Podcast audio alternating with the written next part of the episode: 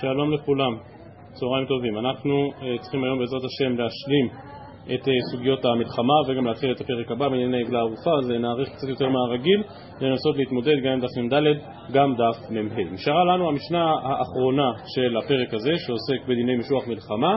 אני מדגיש שוב, בפסוקים עצמם אנחנו מוצאים שלושה דיבורים, שלושה נאומים. הנאום הראשון של הכהן משוח המלחמה לא לפחד, הנאום השני, חוזרים אחרי המלחמה, זו הסוגיה שהשלמנו אתמול, והנאום האחרון, ויאספו השוטרים לדבר אל העם, מהאיש הירא ורך הלבב, ילך וישוב לביתו. ובנושא הזה עוסקת המשנה עכשיו, יש כאן בעצם שני נידונים עקרוניים, האחד מחלוקת רבי עקיבא ורבי יוסי הגלילי בהבנת הפסוק הזה, מחלוקת שכבר נזכרה תוך כדי הדיון כמה פעמים, ועוד השלמה אחת שהיא השלמה מהותית לכל הפרק הזה, וזה העניין שבין מלחמת מצווה לבין מלחמת רשות, כפי שנראה. אומרת המשנה דף מ"ד עמוד א' ויאספו השוטרים לדבר אל העם וכולי. רבי עקיבא אומר, הירא ורך הלבב, כמשמעו שאינו יכול לעמוד בקשרי המלחמה ולראות חרב שלופה. רש"י כאן מסביר שהביטוי קשרי, כשמתקשרים לעמוד צפופים, שלא יפרידו מאויבים. אז רש"י מתאר תיאור מציאותי, כך באמת היה במלחמות העבר, ששורה שלמה של לוחמים ממש קשורים, לפעמים היו ב... ב בשרשראות אחד לשני וניגשים להילחם, אבל ברור שיש בזה גם משמעות רעיונית עמוקה, שכל המשמעות של מלחמה זה כאשר יש קשרי מלחמה. אפשר להיות מפורדים, אפשר להיות במחלוקת בעיתות שלום. כאשר יש מלחמה, אין ברירה אלא לעמוד צפופים שלא יפרידו מאויבים. ולכן אני חושב שהלשון כאן של רש"י בהחלט מתפרשת גם כפשוטה וגם כמדרשה. אז אם כן, הירא ורך הלבב לדעת רבי עקיבא זה מי שבפועל מת מפחד, לא מסוגל להילחם, ולכן עדיף שלא יהיה שם. עדיף שלא יפחיד את האחרים. הרבה פעמים כאשר יש לוחם אחד שנקלע לאיזשהו התקף חרדה, הדבר הזה יכול להיות כמעט מדבק ולפגוע גם באחרים. רבי יוסי הגליל לעומת זאת אומר, הירא ורך הלבב, זהו המתיירא מן העבירות שבידו. לפיכך תלתה לו התורה את כל אלו, שיחזור בגללן. יוסי הגלילי בעצם אומר, מי שהוא לא בעמדה הרוחנית המתאימה, הוא לא יכול לצאת לקרב. דיברנו כבר כמה פעמים בפרק הזה על החיבור שבין הייתי אומר, המציאות המבצעית בשדה הקרב לבין איזושהי מציאות רוחנית, אם אתם זוכרים, קריאת שמע שחרית וערבית וכן הלאה וכן הלאה. ולכן רבי יוסי גלילי אומר, מי שלא בעמדה הרוחנית המתאימה, הוא לא יכול לצאת לקרב, הוא לא יכול להיות חלק מן הלוחמים של עם ישראל. רבי יוסי ממשיך במשנה ואומר, אלמנה לכהן גדול, גרושה וחלוצה לכהן ידיעות, ומזר ומתומנן לישראל, בת ישראל לנתין לממזר, אה, בת ישראל לממזר ולנתין, הרי הוא הירא ורך הלבב, או במילים אחרות, עבירות שבידו.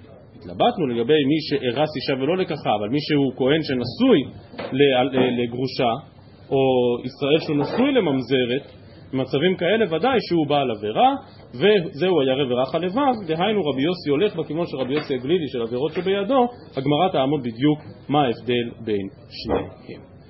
הרמב"ם פוסק להלכה באופן נחרץ, בואו נסיים רגע את הסוגיה ואז אני אגיע גם לרמב"ם וגם עוד מילה אחת על הנושא הזה. והיה ככלות השוטרים לדבר אל העם, ופקדו שרי צבאות בראש העם. כך מסתיימת אותה פרשייה של הכהן משוח המלחמה.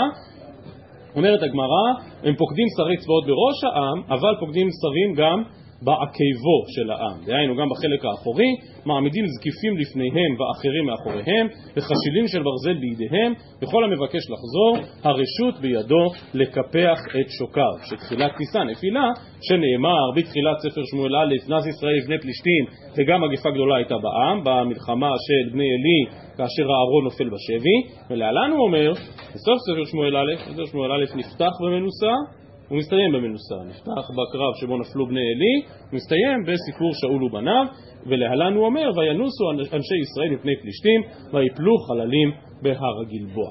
אז זה אם כן אותו אדם שמונע את הבריחה מן המלחמה, כי ברגע שאחד בורח אחרי שהתחילו להילחם, אזי תחילת נפילה ניסה, והנציב כאן במרומי שדה באמת מסביר שכל העניין של לקפח את שוקיו זה מדין רודף.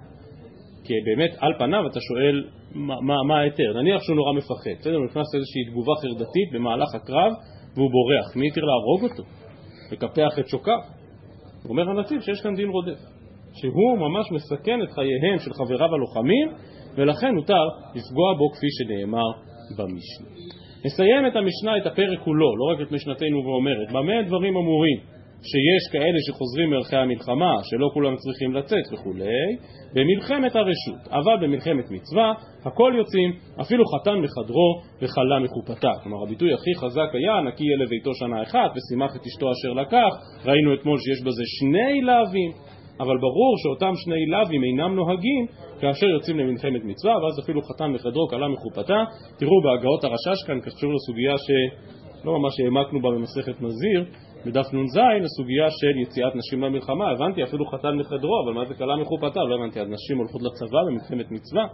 שאלה גדולה, האם אפשר או אי אפשר לדייק מכאן איזשהו משהו בנושא הזה, או שזה רק מטבע לשון חתן מחדרו או כלה מחופתה? דיון גדול כשלעצמו.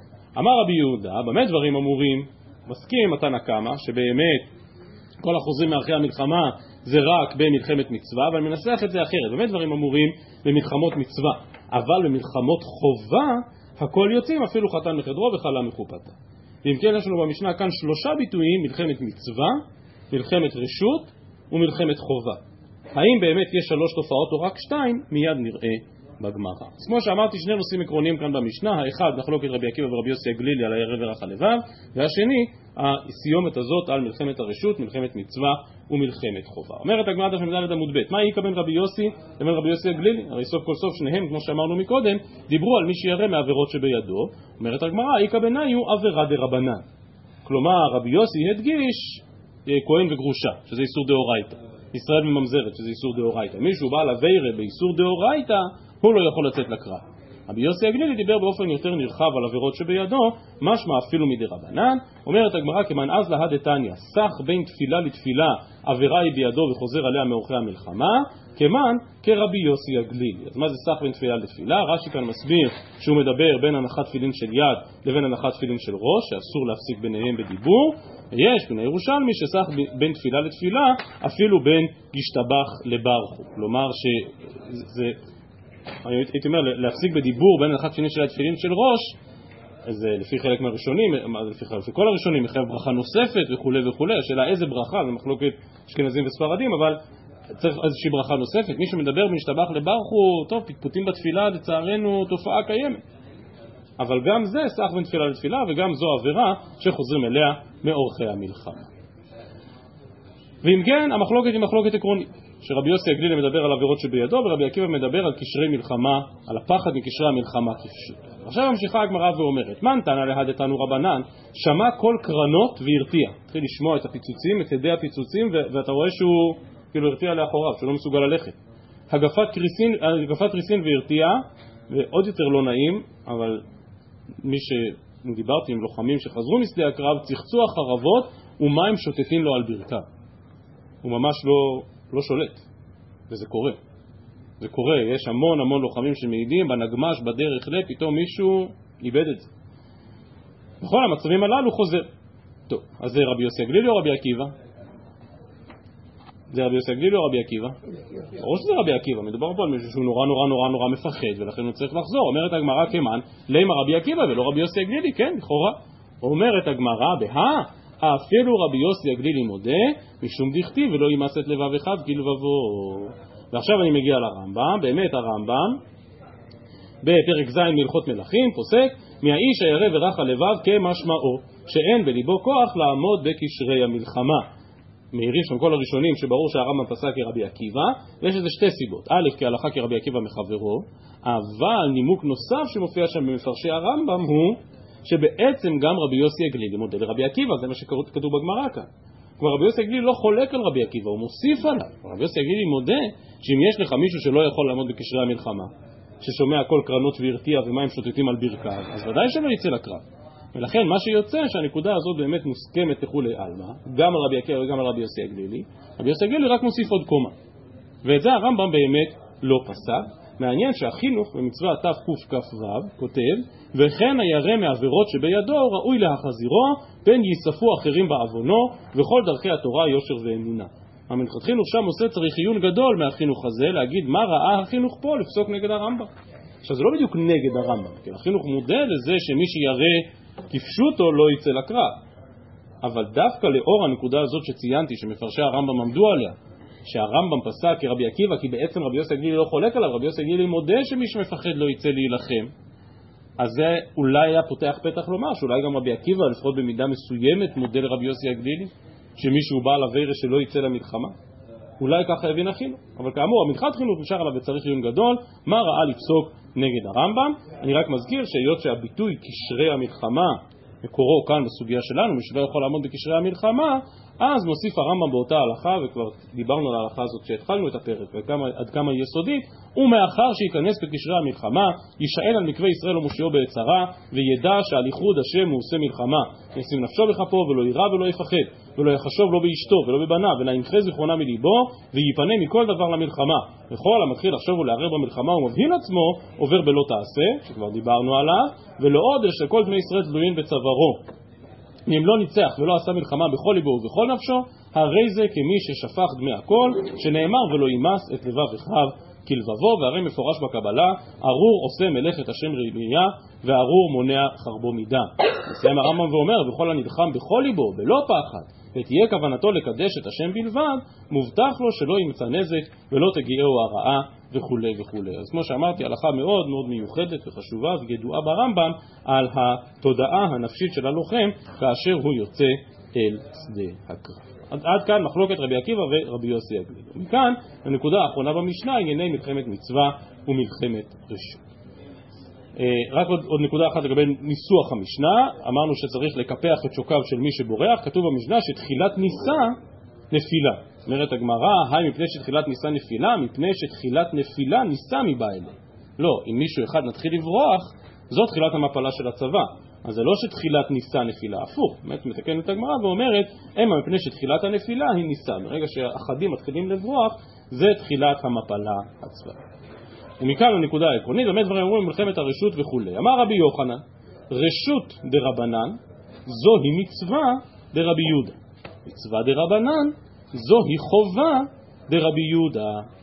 או במילים אחרות, או במילים אחרות, בדיוק.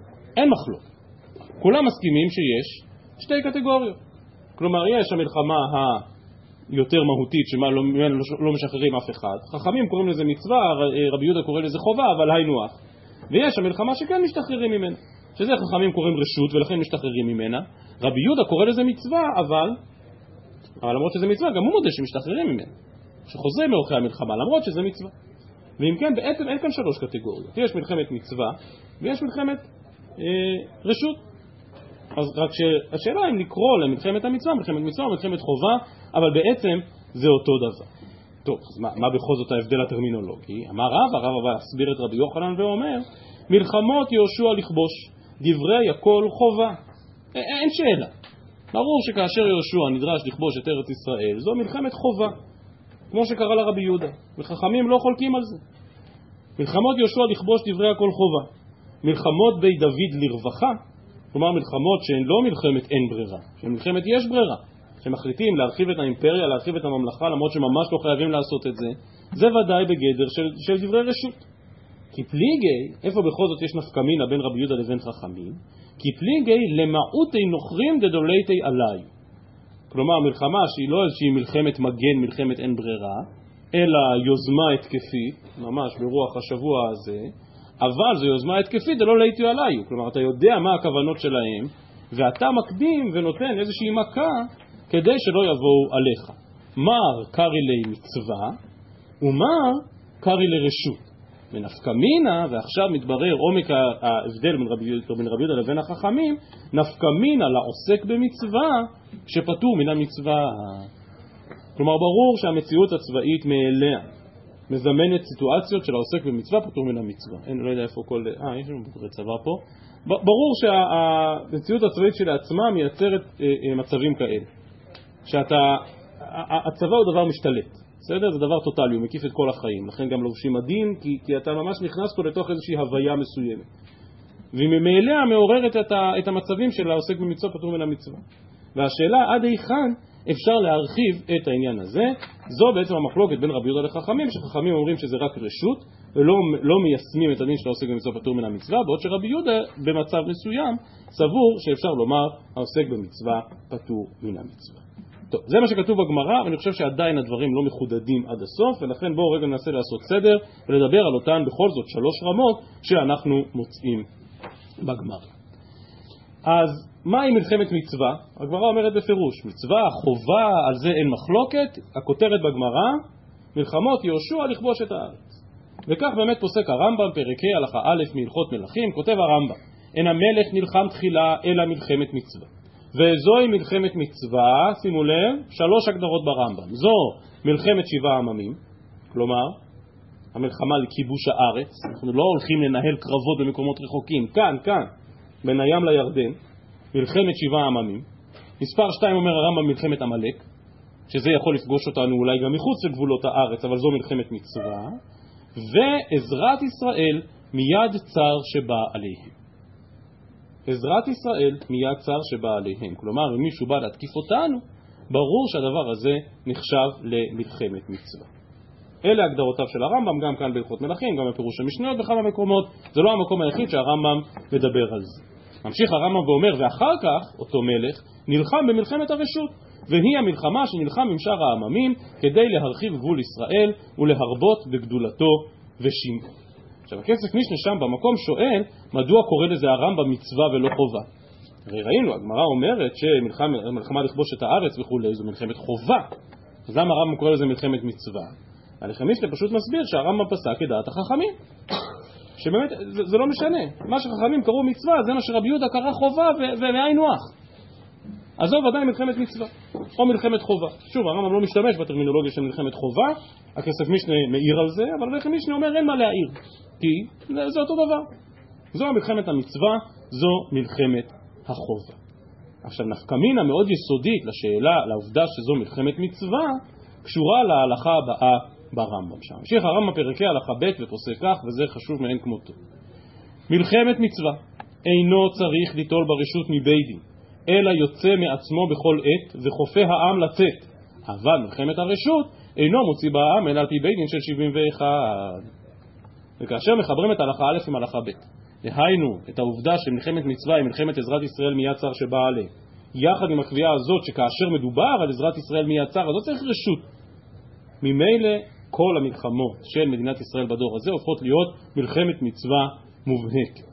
אני אומר שהדבר הזה חשוב ומשמעותי, כי כידוע יש שפקפקו ואמרו מה פתאום, כשאין מלך, כשאין סנהדרין, כשאין אורים ותומים, זה לא יכול להיות מלחמת מצווה, אבל בעיניי פשוט וברור, בעליל, מפסקיו של הרמב"ם שלא כך. אני אגיד יותר מזה.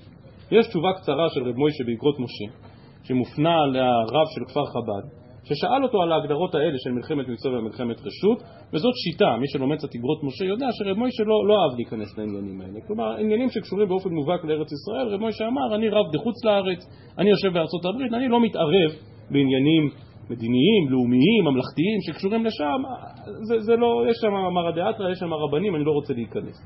הדבר הזה בולט בהרבה תשובות של רב מוישה וזה מאוד בולט גם בתשובה הזאת. ולמרות שרב מוישה מתנצל ולא רוצה להיכנס וכולי, הוא כן כותב כמה מילים בהקשר הזה, שלכאורה מבטאים, אני אומר במרכאות, את העמדה המאוד חרדית. למה אני מתכוון? כותב רב מוישה זה אגרות משה, חושן משפט חלק ב' סימן ע"ח, כותב רב מוישה, ואולי שמעו ממני מה שאמרתי לתלמידיי, מה שאני סבור שעניין מלחמה, כלומר לצאת למלחמה, כיוון שנוגע לפיקוח נפש, ברגע שאתה מחליט לצאת למלחמה, אתה מסכן חיים של לוחמים, צריך ציווי מיוחד, ואורים ותומים, וסנהדרין, אפילו במלחמת מצווה כמלחמת עמלק. כלומר, למרות שהרמב"ם אמר בפירוש שבמלחמת מצווה אינו צריך ליטול רשות מבית דין, עדיין אומר רב מוישה, כן, אולי לא צריך רשות מבית דין, אבל עדיין צריך סנהדרין, וצריך אורים ותומים וכולי וכולי. והוא מוכיח את זה מזה שדוד ושלמה לא הלכו סתם להילחם בעמלק בלי שקיבלו ציווי מפורש. אז... לא צריך, צריך בית דין, לא צריך בית דין, אבל צריך לא, לא, לא, סליחה, אני מכיר אותו את לשונו. כיוון שנוגע לפיקוח נפש צריך ציווי מיוחד, ואורים ותומים וסנהדרין. אתה צודק, הרמב"ם אמר שלא צריך אותו ברשות מבית דין. אבל גם אם יעיבנה לרב מוישה את כל המהלך הזה, הוא עצמו מסיים ואומר, ורק כשנפלו העכו"ם על ישראל, כהא דאנטיוכוס מלך יוון וכדומה, דהוא להצלה עשו מלחמה בבית שני, בזה ודאי שמדובר על מלחמת מצווה. כלומר, כל ההוכחה שרב משה רוצה להביא, הוא רוצה להביא אותה מענייני מלחמת עמלק. אבל ההגדרה השלישית שברמב"ם, עזרת ישראל מיד צר שבא עליהם. אומר רב על זה אי אפשר להתווכח. שזו מלחמת מצווה. ולכן, כמו שאמרתי, אפילו במסגרת עמדה כזאת שאומרת, לא, מה פתאום, מלחמה לכיבוש הארץ, זה מצריך סנהדרין ואורים ותומים וכולי וכולי וכולי. אבל עזרת ישראל מיד צר שבא עליהם. ומלחמות ישראל מה, מהרגע, מה שנקרא, מתש"ח, מ-1948, וכמובן גם לפני זה. זה עזרת ישראל מיד צר שבא עליהם. אז ברור שהדבר הזה נחשב למלחמת מצווה, שכאמור היא-היא גם מלחמת חובה, כמו שהסברנו מקודם, והדברים הללו פשוטים וברורים. לאידך גיסא, מלחמה שוודאי נחשבת מלחמת הרשות, כמו שהגדירה הגמרא, זה מלחמות להוסיף כיבוש ושטח, והרמב"ם עוד מוסיף מזה שהמטרה של המלך היא גם קצת פרסונלית, להגדיל את שמו, להגדיל את מלכותו, וזה דבר, זה, זה ודאי דבר שמוגדר כמלחמת הרשות.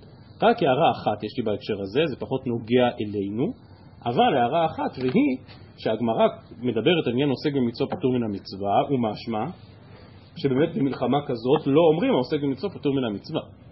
וזה חידוש גדול, בגלל שאתה אומר, אם באמת המלך עשה דבר כזה, כלומר קיבל רשות מהסנהדרין ונמלך באורים ותומים וכולי וכולי, ויצא לאותה מלחמת הרשות, אז היא עכשיו לא מצווה? מה הטריד את רב מוישה? שברגע שאתה יוצא למלחמה, אז פיקוח נפש, אתה מעמיד אנשים בסכנה, גם במלחמת רשות אתה מעמיד אנשים בסכנה. והרב באותה תשובה מאוד יסודית במשפט כהן בסימן קמ"ג כשהוא מדבר על השרידים ומשפטי המלוכה שהם אינם על פי גדרי התורה של הלכות יחיד מוכיח בדיוק מהדין הזה של מלחמת הרשות שמותר למלך לצאת למלחמת הרשות, למרות שברור שכזאת וכזאת תאכל החרב גם במלחמת הרשות. ו, ואף על פי כן, מה שעולה מהסוגיה שלנו, זה שלא אומרים על זה עוסק במצווה פטור מן המצווה, שזה מדהים. אני, אני אתן עוד דוגמה. הסוגיה במסכת שבת, לא ניכנס אליה עכשיו, הסוגיה בדף י"ט של אין צריכים על הערות של נוכרים קודם השבת ג' ימים, ואם התחילו אין מפסיקים, ובירושלמי באמת יש דיון שלם מלחמת מצווה, מלחמת רשות, מלחמת חובה, משמע עוד פעם, שאם התחילו לפני ג' ימים קודם לשבת, אז אפילו במלחמת הרשות אפשר להמשיך ולהילחם בשבת. כלומר, סוף כל סוף המערכה בעיצומה, הגם שזו מלחמת הרשות. ובכל זאת הסוגיה שלנו אומרת שלא אומרים על זה עוסק בסוף פטור מן המצווה, וזה חידוש גדול. מה שנשאר זו אותה קטגוריה שבתווך. דהיינו, בלשון הגמרא, מה, מה שמייחד, הסוג השלישי של המלחמה זה למיעוטי נוכרים דלוליתי עליי. כלומר איזושהי התקפה יזומה שלנו, מה שיותר מזכיר את מלחמת הרשות, שהמלך מיוזמתו הולך להילחם אי שם, אבל לא, הוא לא עושה את זה כדי להגדיל את האימפריה או כדי להעצים את שמו, הוא עושה את זה כדי דלא ליטוי עליי, כדי שלא יבואו הם עלי. אז יש מחלוקת בין רבי יהודה לבין החכמים, האם פה אומרים עוסק במצווה פטור מן המצווה, ומה נפסק להלכה בזה. אז הלחם משנה, שכאמור מדגיש שהרמב"ם פוסק להלכה כדעת החכמים ולא כדעת רבי יהודה, הלחם משנה על אותה הלכה פרקי הלכה א', כותב בפירוש, דמלחמת בית דוד להרווחה, ולמיעוטי אקום דלוליתו יליו, הווי רשות. כלומר, הלחם משנה אומר שברור שהרמב"ם התעלם מהקטגוריה הזאת ולא התייחס אליה, כי זה חלק ממלחמת הרשות. מלחמת מצווה היא אך ורק באותן שלוש דרכים שקבע הרמב"ם. כיבוש הארץ, מלחמת עמלק ועזרת ישראל מי יצא, כלומר שהם התקיפו אותנו, אני לא מתקיף אותם, הם התקיפו אותנו אז אין לי בעיה, אני במלחמת אין ברירה ואני חייב להתגונן. כך לומד עליכם משנה. וכידוע השאלות הללו, כולל הרמב"ם ומפרשיו שם בהלכות מלכים, במשך המון המון שנים היו הלכתא נמשיכא. אבל כאשר בדורות האחרונים זכינו שוב לדון ולברר שאלות שנוגעות הלכה למעשה לענייני צבא, אז נמנו וגמרו רוב פוסקי הדור האחרון שברור שהרבה פעמים מתקפת מנע, מתקפת מנע, כלומר זו התקפה יזומה שלנו, אבל זה בא כדי למנוע משהו, ולכן אני מדגיש עוד פעם את אירועי השבוע האחרון, שאנחנו לוקחים את היוזמה, שאנחנו במרכאות מתחילים, אבל זה כדי לסכל אנשים שהם בני מוות, ברור ש, ש, ש, שזה מה שהיה צריך לעשות להם. ונמנו וגמרו הפוסקים שגם הדבר הזה הוא בכלל מלחמת מצווה. אני מקריא למשל תשובה של הרב הרצוג, בשו"ת היכל יצחק, בסימן ל"ז. וכותב הרב הרצוג, אף על פי שפעולות התקפה לשם הגנה אינו באופן ישיר עניין של פיקוח נפש. כלומר, אתה יוצא להתקפה, אתה לא מגן. אם אתה מגן זה פיקוח נפש. לא, אומר הרב הרצוג, גם התקפה. והרי זה מסוג של פיקוח נפש, או הצלת ישראל מיד צר הבא עליו, שסוף סוף אנחנו לא התחלנו במלחמה, אלא הם באו אלינו. בסדר, בינינו לבין הג'יהאד האיסלאמי, מי התחיל? את העימות הנוכחי, אנחנו. אבל מי התחיל? הרי הם אלה שמבקשים לפגוע בנו. וכל פעולותינו, אומר הרב הרצוג, היא בעצם לשם הגנה. וקל וחומר כשמביטים על המאבק הזה מנקודת השקפה יותר רחבה, היינו שזוהי מלחמת מצווה או חובה של כלל ישראל. הוא מוסיף הרב הרצוג ואומר, לדעתי, יש למאבק זה דין של מלחמת מצווה כפי שביארתי, ואם כי מלחמת מצווה צריך שתוכרז על פי המלך ואין לנו מלך, אבל הציבור כולו ורובו, כפי שכבר באר קודמי הגאון זצ"ל בשו"ת משפט כהן, בסימן קמ"ד, באותן תשובות שהזכרתי, יש לו הסמכות של מלך ישראל. והרי גיוס זה הוכרז מטעם הרוב הגדול של היישוב בארץ ישראל, שהוא בבחינת כל קהל ישראל. כלומר, לא צריך סנהדרין, לא צריך הורים ותומים, אבל לפחות צריך מלך, והרב שם בקמ"ד באמת מסביר שכאשר אין מלך בישראל השלטון חוזר אל העם. דהיינו שאם ממשלה דמוקרטית נבחרת יוצאת למלחמה כזאת, ברור שיש לה גדר של מלחמת מצווה. ואז מסיים הרב הרצוג, זו אולי הפסקה הכי חשובה, ואומר כך: ואם תמצאי לומר, הלא למיעוטי גויים דלא ליטו עלן, זוהי מלחמת רשות, כמו שהלחם משנה פסק מקודם. את הרצח, הרב הרצוג ואומר, הנה במה דברים אמורים, כשהגויים שקטים לעת עתה ואנו יוצאים למלחמה עליהם למעטם ולהחלישם משום מעתיד שמא יבואו עלינו. על זה נאמר שמתקפה שלנו היא מלחמת רשות. אבל כשכבר באו עלינו להשמיד ולגרשנו מנחלת קודשנו, כבר כל הפעולות המכוונות כנגדם הם בכלל מלחמת מצווה. אני חושב שבאמת הרב הרצוג, שהוא היה אולי אבי כל הנושא של פיקוח נפש ציבורי והלכות צבא ומלחמה, אני חושב שהרב הרצוג באמת היה הראשון להאמין, אני גם הרבה פעמים אומר שמייסד הרבנות הצבאית זה לא הרב גורן, מייסד הרבנות הצבאית זה הרב הרצוג. הרצוג היה לו רעיון להקים גוף שנקרא רבנות צבאית ולהעמיד בראשו את הרב גורן. והרב הרצוג באמת באמת היה ממניחי היסודות והתשתית לכל מה שנקרא הלכות מדינה. וגם בתשובה הזאת ובדומותיה, ויש שם עוד תשובות, ופולמוס שלם שלו עם הרב רטה על כל מבשר, שלא תמיד קיבל את ההגדרות המרחיבות והציבוריות של הרב הרצוג, וזה נושא לשיעור בפני עצמו על, על המחלוקות ביניהם, דיברתי על זה לא פעם, אבל אין כאן מקומו.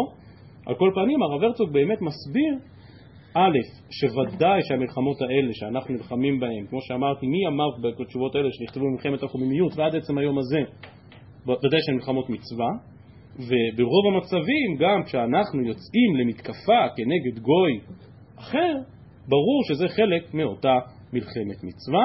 אני רק מעיר לסיום, שגם מי שרוצה לראות עוד תשובה מעניינת, זו התשובה של הציץ אליעזר על הגדרות המלחמה. כידוע, הציץ אליעזר כתב את ספרו הלכות מדינה, והרבה מהדברים האלה נמצאים גם בשו"ת ציץ אליעזר, בעיקר בחלק ג' סימן ט', תשובה ארוכה שמחולקת לשני פרקים, שמדברת בכלל על כל תופעת המלחמה.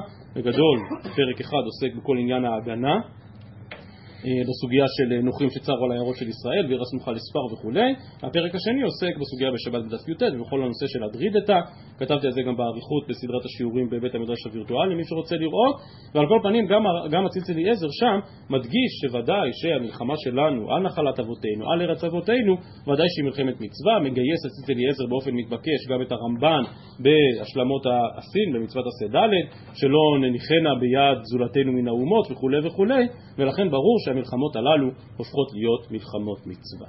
ובזה אנחנו אה, מסיימים את פרק משוח מלחמה, הלך משוח מלחמה, ואני חושב שבאמת הפרק הזה שנתן לנו, כמו שאמרתי, בפתחו הצצה לכל התחום הזה של הלכות מלכים ומלחמותיהם, שלא נידונו בהרחבה בדברי חז"ל, אז אני חושב שבאמת אנחנו מסיימים באמת בזכות הגדולה שיש לנו לבוא ולעסוק בסוגיות האלה ולברר אותן. נדמה לי שהזכרתי כאן כבר פעם בהקשר אחר את הקושייה של הבית יוסף על הטור באור החיים בסימן רמ"ט שדיבר על הנושא הזה של אין צריכים לעיירות נוכרים ושאל הבית יוסף על השולחן ערור, על, על הטור מה, מה רע בכלל לשנות את ההלכות האלה הרי זה לא הלכה למעשה איזה יהודי ראית פעם יהודי נלחם? ראית פעם יהודי בצבא? וזה כותב מרן הבית יוסף שהיה כאן בארץ אבל מבחינתו לחשוב על צבא יהודי, על יהודי שיוצא למלחמה, מה זה, זה מין הלכתה למשיחה, עד כדי כך שהוא תמה על הטור, מה ראה הטור לכתוב הלכות כאלה. אשרינו שזכינו בדור שלנו, אנחנו לא שמחים מן המלחמות, אנחנו עם שוחר שלום, אבל אשרינו שזכינו שהדברים האלה כן הולכים ומתבררים הלכה למעשה, למעט, כמו שסיימנו עכשיו, הסוגיה של החוזרים לערכי המלחמה, שאותה לא זכינו עדיין לברר בדור שלנו הלכה למעשה, שכן הסוגיה הזו כל כולה מדברת על מלחמות הרשות, והמלחמות שאנחנו עוסקים בהן הן כולם מלחמות מצווה, אדרן הלך בשוח מלחם. אנחנו עוברים בשעה טובה אל הפרק האחרון במסכת סוטה, פרק העונה לשם עגלה ערופה. טוב, אז כבר ציינו ששני הפרקים האחרונים, במידה רבה שלושת הפרקים האחרונים, אבל ודאי שני הפרקים האחרונים במסכת, בעצם כבר עזבנו לגמרי את ענייני מסכת סוטה, רק מתוך מה שסקרנו על מה שנאמר בלשון הקודש ומה שנאמר בכל לשון, אז דיברנו על נאומו של הכהן משוח המלחמה, ועכשיו פרק שלם שעוסק בעניין עגלה ערופה. ועל זה אומרת המשנה דף מ"ד עמוד ב' עגלה ערופה בלשון הקודש שנאמר כי יימצא חלל באדמה ויצאו זקניך ושופטיך. שלושה מבית דין הגדול שבירושלים היו יוצאים. רבי יהודה אומר חמישה שנאמר זקניך שניים ושופטיך שניים ואין בית דין שקול. מוסיפים עליהן עוד אחד. כלומר אנחנו רואים מכאן שתי, שני חידושים. ראשית שמי שמתעסק בעגלה הערופה זה לא פחות ולא יותר דייני בית הדין הגדול בירושלים. והנקודה השנייה שהם נחשבים כבית דין כלומר, כאשר הם יוצאים לאותו מקום ומודדים אל הערים אשר סביבות החלל, הרי שהם ממש ממלאים כאן תפקיד של בית דין, וחייבים שבית דין הזה יהיה שקול. ברשותכם אני לרגע מדלג לגמרא, מיד נחזור להמשך המשנה. אומרת הגמרא, מהי כאמר? כלומר, מניין לנו שזה צריך להיות בלשון הקודש. אמר רבי אבאו, אחי כאמר, שנאמר, וענו ואמרו, ולהלן הוא אומר, וענו הלוויים ואמרו, מה ענייה האמורה להלן בלשון הקודש, אף כאן בלשון הקודש. כלומר, אם בפרק הקודם ערכנו השוואה בין כהן משוח מלחמה לבין, מי זוכר? זה היה רק לפני שלושה דפים. מניין שמשוח מלחמה בלשון הקודש? מה? לא. ממעמד הר סיני, יפה מאוד, גם מה שהיה אצלנו בגמרא וגם מה שהזכירו התוספות. אם כהן משוח מלחמה וכל תופעת המלחמה מזכירה לנו את מעמד הר סיני אורות המלחמה של הרב בתוך אורות הרי שפרשת עגלה ערופה מזכירה לנו יותר את מעמד הברכה והקללה. דהיינו איזושהי פעולה, איזשהו טקס שמתבצע במעמד נכבדי העם, בית הדין הגדול שבירושלים וכהנים ולוויים ולכן, בגלל האירוע הטקסי, הוא חייב להיות בלשון הקודש. מה ענייה אמורה להלן בלשון הקודש? אף כאן בלשון הקודש. והסדר רגלה ערופה כיצד? כי ימצא חלל באדמה ויעשו זקניך ושופטיך, שלושה מבית הדין הגדול שבירושלים היו יוצאים, רבי יהודה אומר חמישה. תנו רבנן ויעשו זקניך ושופטיך, זקניך שניים, שופטיך שניים, ואין בית דין שקול, מוסיפים עליהם עוד אחד, הרי כאן חמישה, דברי רבי יהודה. שמעון אומר זקניך שניים ואין בית דין שקול, מוסיפים עליהם עוד אחד, הרי כאן שלושה, וזו המחלוקת שראינו במשנה אם שלושה או חמישה. שואלת הגמרא ורבי שמעון נמי הכתיב ושופטיך, שמפה הרחיב רבי יהודה את ההרכב משלושה לחמישה, ההוא אלי למיוחדים שבשופטיך. כלומר, דווקא דייני בית הדין הגדול שבירושלים, אבל מספיק שלושה. ורבי יהודה מזקני זקניך נפקא, ורבי שמעון אי כתיב, אי כתב רחמנה זקני, הווה אמין אפילו זקני שוק. כתב רחמנה זקניך, ואי כתב רחמנה זקניך, הווה אמין אפילו סנהדרי קטנה. כתב רחמנה ושופטיך למיוחדים שבשופטיך. ורבי יהודה גמר זקני זקני מזקני העדה, מה להלן לעניין פר אליהם דבר של ציבור, כמו שמבואר באריכות בסוגיה בסנהדרין דף ג', אז מה להלן מיוחדים שבעדה, אף כאן מיוחדים שבעדה, ולכן לא צריך מקור אחר לדעת שאלה דווקא דייני בית הדין הגדול. אומרת הגמרא, רגע, אם הזכרת את אותה סוגיה בסנהדרין דף ג', שממנה לומד רבי יהושע, ממנה לומד אה, רבי יהודה שצריך חמישה גם לעניין עגלה ערופה וגם עניין פר אליהם דבר של ציבור, אז היא גמר לגמירה לכולה מילתא מהתא. אז קניך ושופטיך למה לי? אלא וו של ושופטיך זה בא למניין, כדי ללמד שיש חמישה. לרבי שמעון וו לא משמע לי. אומרת הגמרא, אלא מעתה ויצאו שניים ומדדו שניים. אז לרבי יהודה אני מגיע כבר לתשעה ולרבי שמעון אני מגיע לשבעה. אומרת הגמרא, הוא מבעלי לכדתניא ויצאו הן ולא שלוחיהן ומדדו שאפילו נמצא בעליל לעיר היו מודדים שמצווה לעסוק במדידה. ושוב שתי הלכות עקרוניות, האחת שבאמת בית הדין הגדול במו ידיו צריך לעסוק בדבר הזה, במדידה, ואי אפשר לשלוח איזה שליח או איזה שמש או איזה גבאי של בית הדין, אלא בית הדין הגדול במו ידיו, ומצווה לעסוק במדידה מיד ננסה לראות אז למה זה כל כך חשוב ומה המצווה הזו לעסוק במדידה. אם לא די לנו בזה שבמשנה מפורש שמי שצריך לעסוק בכל העניין הזה הם דווקא בית הדין הגדול, הרי שאומרת הגמרא שמתניתין דלוק רבי אליעזר בן יעקב, נתן רבי אליעזר בן יעקב אומר, זקניך זו סנהדרין, שופטיך זה מלך וכהן גדול. מלך תכתיב מלך במשפט יעמיד ארץ, וכהן גדול תכתיב, ובאת אל הכהנים הלוויים ואל השופט אשר יהיה בימים ההם. כלומר, אם לא די לנו בזה שצריך דייני בית הדין הגדול, ולא פחות מזה, בעגלה ערופה, בא רבי אליעזר בן יעקב ואומר, צריך גם מלך וכהן גדול. שזה כבר ממש נהיה מעמד הברכה והקללה. מעמד הקהל, לא, לא יודע למה נשווה את זה. כל נכבדי העם צריכים לבוא ולהתעסק בעניין הזה. ואם לא די בזה, היא באה אלוהו. רבי אליעזר בן יעקב, במלך וכהן גדול ודפאלי, אבל בסנהדרי, כלומר בדיינים, איקי רבי יהודה איקי רבי שמעון סביר עלי, כלומר שלושה דיינים, חמישה דיינים, או דילמה בסנהדרי נמי פליג עד דאיקה כולה סנהדרי. מדהים. מלך, כהן גדול, וכל שבעים הסנהדרים צריכים לבוא לפי רבי יוסי הגדילי ולהתעסק בנושא הזה, אה, רבי יוסי הגדילי, אני בסוגיה הקודמת, לפי רבי אליעזר בן יעקב צריכים לבוא כל הסנהדרי הגדולה כדי לבוא ולהתעסק בנושא הזה. עד כדי כך. אמר רב יוסף תשמע, מצען זקן ממרא אבי פגי והמרא עליהן. כלומר, זקן ממרא עולה לירושלים כדי להתדיין עם בית הדין הגדול, אבל לא פוגש את בית הדין בלשכת הגזית, אלא איפשהו במבואות ירושלים. רש"י כאן מסביר בדיוק את הביטוי בית פגי. והוא פוגש אותם איפשהו במבואות ירושלים, ואז מתחיל להתווכח איתם ולא מקבל את מה שהם אומרים. יכול שבמצב כזה יהיה לו דין כי תהיה המראתו המראה, שיהיה לו דין זקן ממרא. לימוד לומר, וקמת ועלית אל המקום, מלמד שהמקום גורם. כלומר, שכל דין זקן ממרא זה רק אם הוא בא ללשכת הגזית, ושם הוא נכנס איתם למשא ומתן של ההלכה ולא מקבל את דבריהם, ומורה כנגד דבריהם. כך למדנו בברייתא לעניין זקן ממרא. מה זה קשור לענייננו? אומרת הגמרא, דנפו קמה. כלומר, מה הסיפור פה? שאותו זקן ממרא מגיע מעירו לירושלים, אבל אז הוא פוגש את הסנהדרין לא בלשכת הגזית, אלא יצאו לסיור, יצאו לטיול. למה? מה, מה יש לסנהדרין להסתובב? אומרת הגמרא, דנפו קמה. אילמה דנפוק מקצתן, ששניים מהדיינים של בית הדין הגדול יצאו בדיוק לאכול ארוחת צהריים. אומרת הגמרא, אבל דילמה הנח דיקה גבי כבתי סבירה לו, אז לא שייך בכלל דין זקן ממרא, כי הוא פגש שניים שלושה דיינים, מה זה זקן ממרא? שהוא עומד אל מול כל הסנהדרין, כולם אומרים הפוך ממנו, והוא בכל זאת אומר אחרת. אם יש לזקן ממרא מחלוקת עם דיין אחד, זה עוד לא זקן ממרא, כי אולי שאר הדיינים בכלל חושבים כמו אותו זקן. ולכן, אם יצאו רק כמה, אז לא שייך לדבר פה על זקן ממריא. אלא פשיטא שמדובר פה על מצב דנפוק כולהו. כלומר שכל בית הדין לא נמצא עכשיו בלשכת הגזית אלא יצא לאנשהו. אז אומרת הגמרא, ואז הזקן פגש אותם. כמה שמנן שהוא פוגש אותם בחוץ ולא במקום מושבם, אז לו דין זקן ממריא. אומרת הגמרא, נו, אז הוא למען. למה שיקרה דבר כזה? למה שבית הדין הגדול כולו יעקור ממקומו וילך לאיזשהו מקום? אי לדבר הרשות ממצאו נפקא, מותר להם סתם ככה לקום ולטייל? והכתיב שורריך השר אל יחסר המזק, שאם נצרך אחד מהם לצאת, אם יש שם 23 כנגד סנהדרין קטנה יוצא ואם לאו אינו יוצא. לשכת הגזית, מקום השלום של הסנהדרין, זה הלב הפועם של האומה. לא מפקירים אותו, לא משאירים אותו פנוי. אם מישהו צריך ללכת, מביאים לו מחליף. אז לא יכול להיות שכולם קמו ויצאו.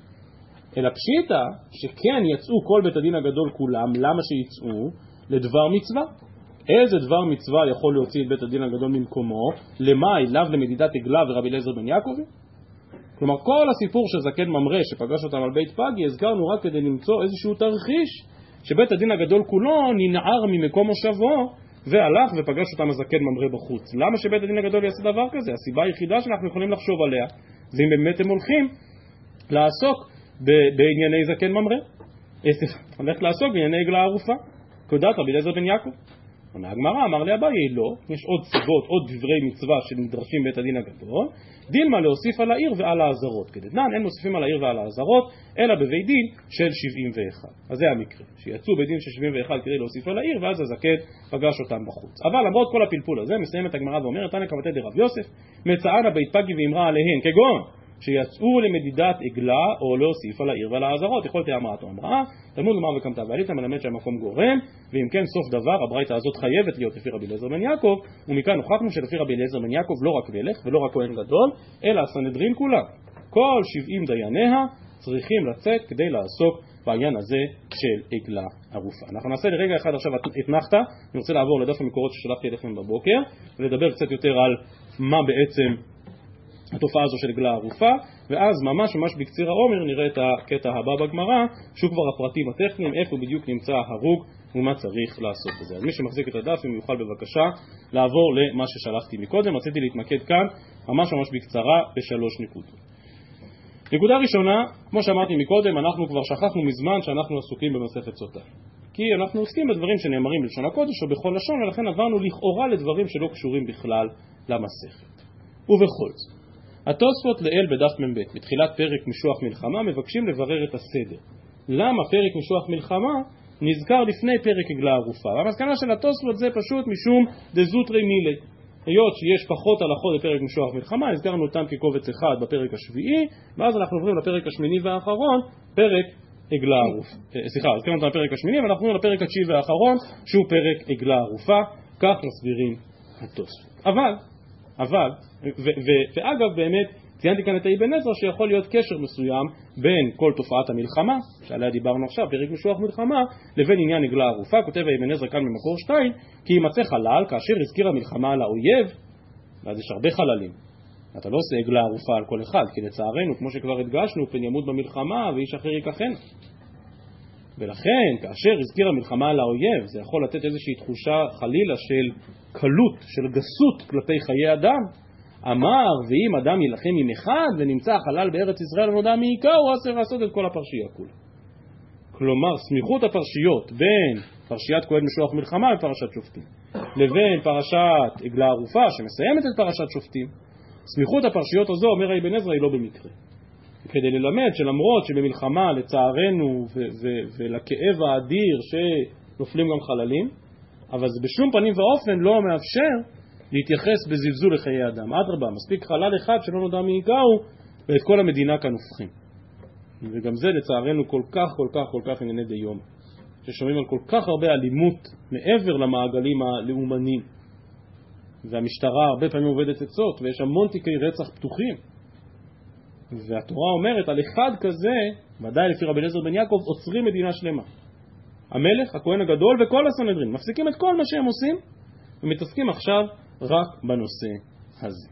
טוב, אבל כמו שאמרתי, זה לא קשור למסכת סוד. ובכל זאת, המשנה שתחתום את הפרק שלנו ותוליך אותנו לחלק האחרון של המסכת, שנראה בעזרת השם בשבוע הבא, לכל עיני עקבתא דמשיחא, אז אומרת המשנה שמשרבו הרצחנים בטלה עגלה ערופה, ומשרבו המנאפים פסקו המים המרים. ויכול להיות שרבי מסיים את המסכת דווקא בפרק עגלה ערופה, משום שבכל זאת יש קשר מסוים בין התופעה הזו של עגלה ערופה לבין פרשת סוטה והנושא של המסכת כולה, והצבעתי כאן על שתי נקודות ושמתי אותן זו מול זו, מי שמחזיק את הדף. הנקודה הראשונה זה בעצם התהליך. הרי הדגשנו את זה מאוד מאוד בתחילת המסכת. כל הפרשייה הזו של סוטה במילה אחת זה, זה ספק. אני לא יודע מה קרה. ונעלם מעיני אישה. ומהי פרשת עגלה ערופה? ספק. לא נודע מי עיקר. ואני עושה איזשהו טקס, שהוא טקס רוחני, דתי כמעט, עם הכהן, ובעגלה ערופה גם עם הסנהדרין, ואני מזכיר שגם בסוטה צריך לבוא לבית דין שבעירו, ושולחים אותו לבית דין הגדול. אני עושה כאן איזשהו טקס כדי לברר משהו שאני לא יודע. ולכן אני חושב שההקבלה הזאת בין סוטה לבין עגלה ערופה היא הקבלה מתבקשת. זה איזשהו מעמד דתי תכף נדבר על זה שיש פה גם משהו קורבני שמטרתו לברר ספק. זו הנקודה הראשונה. ובעומק העניין, כל פרשת הסוטה, כמו שהדגשנו פעמים רבות לאורך לימוד המסכת, באה לשמור על קדושת התא המשפחתי. באה למנוע עריות, באה למנוע דבר עבירה וקלקול בתחומים הללו, שכן התחומים הללו, כפי שאנחנו קוראים בסוף החרימות, במילה אחת מה הם עושים? מטמאים את הארץ. אל תטמאו בכל אלה, כי בכל אלה יטמאו הגויים, ותטמא הארץ ויפקוד עוונה עליה. זה מה שעושה עריות. כל פרשת עגלה ערופה באה להילחם ב... בתופעת הרצח, בשפיכות דמים. ולמה שפיכות דמים כל כך חמורה? אנחנו קוראים בסוף חומש במדבר, ולא תטמא את הארץ אשר אתם יושבים בה, אשר אני שוכן בתוכה. אי אפשר להתעלם מן ההשוואה הזאת, זאת ההקבלה, זה אותן מילים. אלה אותן מילים בדיוק. עוון העריות ופגיעה בקדושת המשפחה ובתא המשפחתי מטמא את הארץ, ושפיכות דמים מטמאת את הארץ. ואם דיברנו פעמים רבות על הרמב"ן שאומר שאין לך בכל מצוות התורה מצווה שהיא בדרך נס כמו סוטה, אבל אם נחפש משהו הכי קרוב לזה, זה עגלה ערופה. דהיינו שעושים איזשהו טקס, שעוד מעט נדבר תכף, שהוא כמעט קורבן, כדי לברר מי הרוצח, וכדי לבער דם ענקי מקרבך. וכדי לא להשאיר רוצחים בתוכנו. אז אומרת המשנה, משרבו הרוצחים בטלה עגלה ערופה, משרבו המנאפים פסקו המים המרים, כי שני הנושאים הללו הם נושאים שהולכים ביחד. והתורה ומסורת ישראל וההלכה מקדשות מלחמה כנגד הרוצחים וכנגד המנאפים. ומהבחינה הזו, פרק עגלה ערופה הוא ממש חתימת מסכת סוטה מעין הפתיחה. בגלל ההקבלות הללו בין שני התחומים. זו נקודה ראשונה שרציתי לעמוד עליה. נקודה שנייה כבר הזכרנו מקודם את עניין הטקס. העובדה שצריך דיינים מבית הדין הגדול, ולפי רבי אליעזר בן יעקב צריך הרבה הרבה יותר מאשר דיינים בבית הדין הגדול, אלא מלך וכהן וכל בית הדין הגדול כולו. ובאמת, גם אם לא נקבל את רבי אליעזר בן יעקב ואת החכמים, שבסך הכל צריך דיינים מבית הדין הגדול, עדיין יש כאן באמת ביטוי מאוד מיוחד לתפקיד של בית הדין. הבאתי את זה מחידושיו של רב חיים בסטנסיל על הגמרא במסכת ראש השנה, והוא מסביר, אני אקרא שורה אחת, אה, והוא דין דאורייתא שהמדידה צריכה להתקיים על ידי חמישה זקנים בבית הדין הגדול, ולכאורה צריך עיון, מה הפירוש של ההלכה הזאת? הרי אין כאן עניין של 71, ומה אם מעניין עם החמישה שיוצאים מהסנהדרין גדולה או קטנה? מה פשר העניין שאתה שולח גם היום בכל מיני טקסים ממלכתיים, אז יש או נשיאת בית המשפט העליון, או נציג שופט מבית המשפט העליון, להבדיל, אה, שנמצא שם בטקס. ושואל רב חיים פה בסטנסיל, מה, מה זה נותן? כאילו בית דין הגדול יש לו תפקידים מאוד מסוימים, אבל ההכרעה היא כבית דין. כמה דיינים יש בבית דין הגדול? 70. כשאתה שולח איזשהו הרכב של שלושה מתוך בית הדין הגדול, איזה סמכות יש לו, איזה כוח יש לו? אומר רב חיים, על כורחנו מפורש בזה, כמו שכתבנו לעיל, דדין בית דין הגדול נאמר לא רק בהלכות בית דין והוראותיו במניין ע"א בלשכת הגזית, אלא גם בעצם הגברא שנתמנה בבית הדין הגדול, והוא מ-71 זקנים במקרים מיוחדים בשופטיך, ויש בו חלוט שם מינוי של סנהדרי גדולה. כן, זה שאדם מחזיק תעודה של דיין בבית הדין הגדול, זה משנה את מעמד הגברא שלו. ולעיתים, גם אם אני לא עושה פה הרכב מורחב של כל אותם 70 דיינים, עדיין עצם העובדה שאני מגייס דיין מבית הדין הגדול כדי לעסוק בנושא הזה, זה כשלעצמו מראה על חשיבות העניין. אז אלה אם כן שתי נקודות, ואני רוצה לעבור עכשיו לנקודה השלישית, וזה לדבר קצת על המהות והמשמעות של כל העניין של עגלה ערופה. והרמב"ן על התורה, בעצם כל הדף הזה שיש כאן לפנינו, בעצם מבוסס על דבריו של הרמב"ן על התורה. שם הרמב"ן מציין שלושה מהלכים בין הראשונים, כלומר שני מהלכים ועוד המהלך השלישי של הרמב"ן עצמו, מה בעצם כל העניין של עגלה ערופה. באופן פשוט, כאן במקור מספר 11, אנחנו צריכים לדלג על, המשנה הבאה. אה, צריכים לדלג... אז אנחנו נעמוד בזה ונשלים בעזרת השם בפעם אחרת.